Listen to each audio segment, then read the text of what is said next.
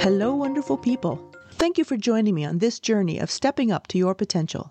I'm Sonda Robinson, and I'm a student of self discovery, freely using pretty much any tool which yields results. I believe that we are the divine exploring itself.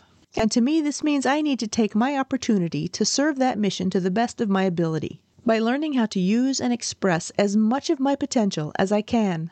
I invite you to learn with me and work on expressing the amazing you that is already inside. True emotional awareness takes courage. I mean, real courage. There's a huge movement out there aimed at becoming conscious, and I was part of it for many years. Unfortunately, I never really got anywhere with it. I'm going to go out on a major limb here by confessing that I was frustrated by platitudes and positive affirmations. They just didn't help me get to where I wanted to go. They didn't move me forward, and they didn't encourage me to step up. For years, I remained ineffective, unproductive, and unchallenged. The truly sad part was that while I felt frustration, I also had no idea how to fix this. While this frustration was going on, there was also a huge part of me that didn't want to feel uncomfortable. I've said before that I wanted to be conscious, not that I wanted to be aware. I've encountered this idea a whole lot, especially in the spiritual end of the personal development pool. I had this idea that if it was hard, it wasn't meant to be. That gave me permission to avoid anything hard. That gave me permission to remain stuck in my own mud, metaphorically flailing around as if this flailing was progress, and yet being frustrated because I also deep down recognized the stuckness. The story.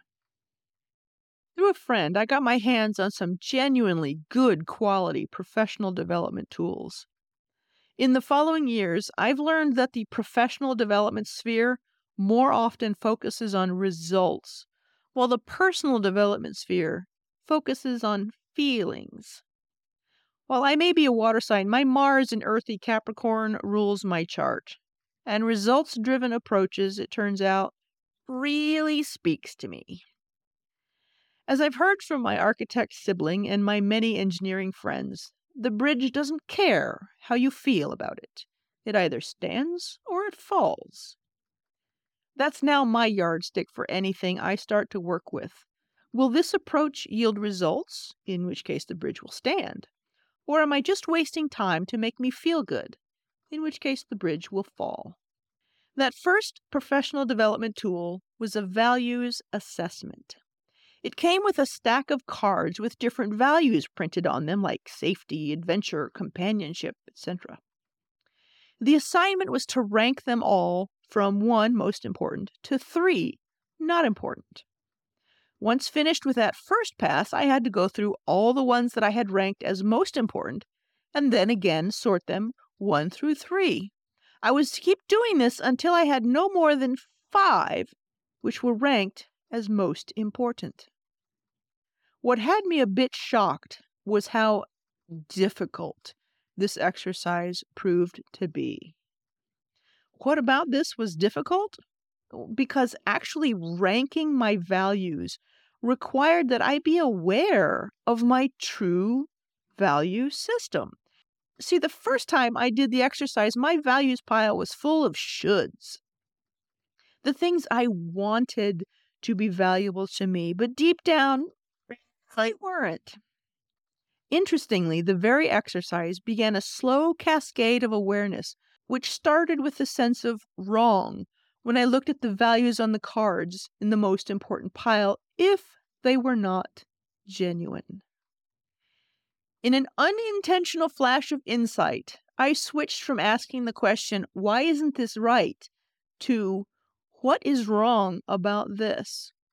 That simple switch of questions opened a door and what tumbled out had me shocked, upset, angry, and feeling more than a little betrayed by myself. Here I had spent over 20 years actively striving for consciousness, but getting nowhere, and yet one tiny shift in questions allowed me to understand more about myself in mere minutes. WTH! This simple question led me into a personal dark night which systematically unraveled everything I thought I knew about myself, the emotional blender period that I spoke about earlier. Now, I've been a long time listener of Robert Ohotto, and he's the first person I heard use the phrase dark night of the ego, a term I've since adopted. It was during this phase that I think my soul was relieved that I, the ego self, was finally getting somewhere. The soul was completely undisturbed by the five plus year process of unmaking. The ego, however, was a basket case.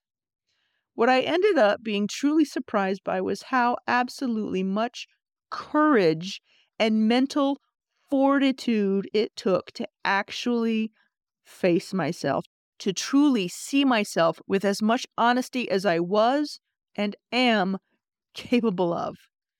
In truth, it was brutal. I'll not sugarcoat it. But the end result? Wow. The end result is a level of emotional maturity that is very desperately needed right now. The point. I want to congratulate and encourage everyone who wants to step up, who wants to take ownership of themselves and their lives to whatever degree you are capable of or want to take.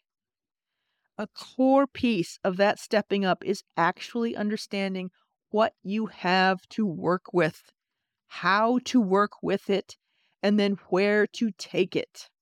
All of this is built on emotional awareness, both of yourself and ultimately of those around you.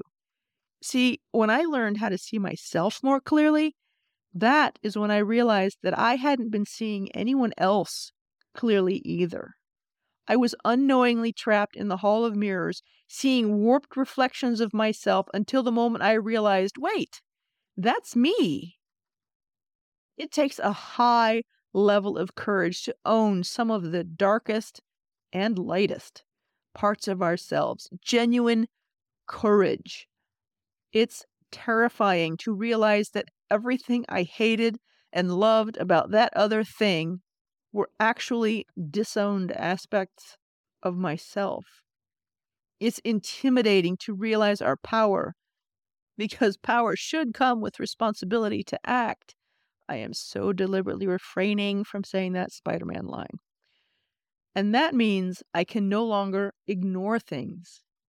I'm not sure if having developed an observer self was critical for this process, but I will say that for me, it seriously helped keep me grounded and put a limit on the guilt, shame, and self judgment that was starting to kick in with every new realization. My own observer self provided at least some ability to see myself objectively. A person intent on judging themselves will never have the courage to own their darkness or their light. Whether you want to take your journey into true self knowledge or not, that's entirely up to you. I applaud and encourage you regardless. Every step up is a major move, especially if the upward trajectory is new. Everything new takes courage because it opens doors, and what lies beyond is unknown. Humans are terrified of the unknown. We'd usually rather live in misery than face that. Please believe in yourself. Know that you would not be inspired in any way to step up, to move forward if you truly didn't have it in you. This was a prodding from my soul to step into potentials that I had all along if only I chose them. It's worth choosing them. I did not want to get to the end of my life and realize I lived small. There will be learning, there will be falling down. There will be bruises. But that's okay. You have the courage to get back up and keep moving. I know you do. Onward. I hope you found value in today's episode. You could really help me out by liking and subscribing.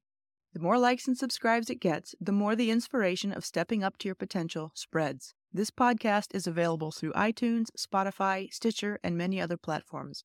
I also post a copy on YouTube, and each episode is transcribed and available in print format on my website at steppinguptoyourpotential.com. Until next time, always remember to keep stepping up. You got this.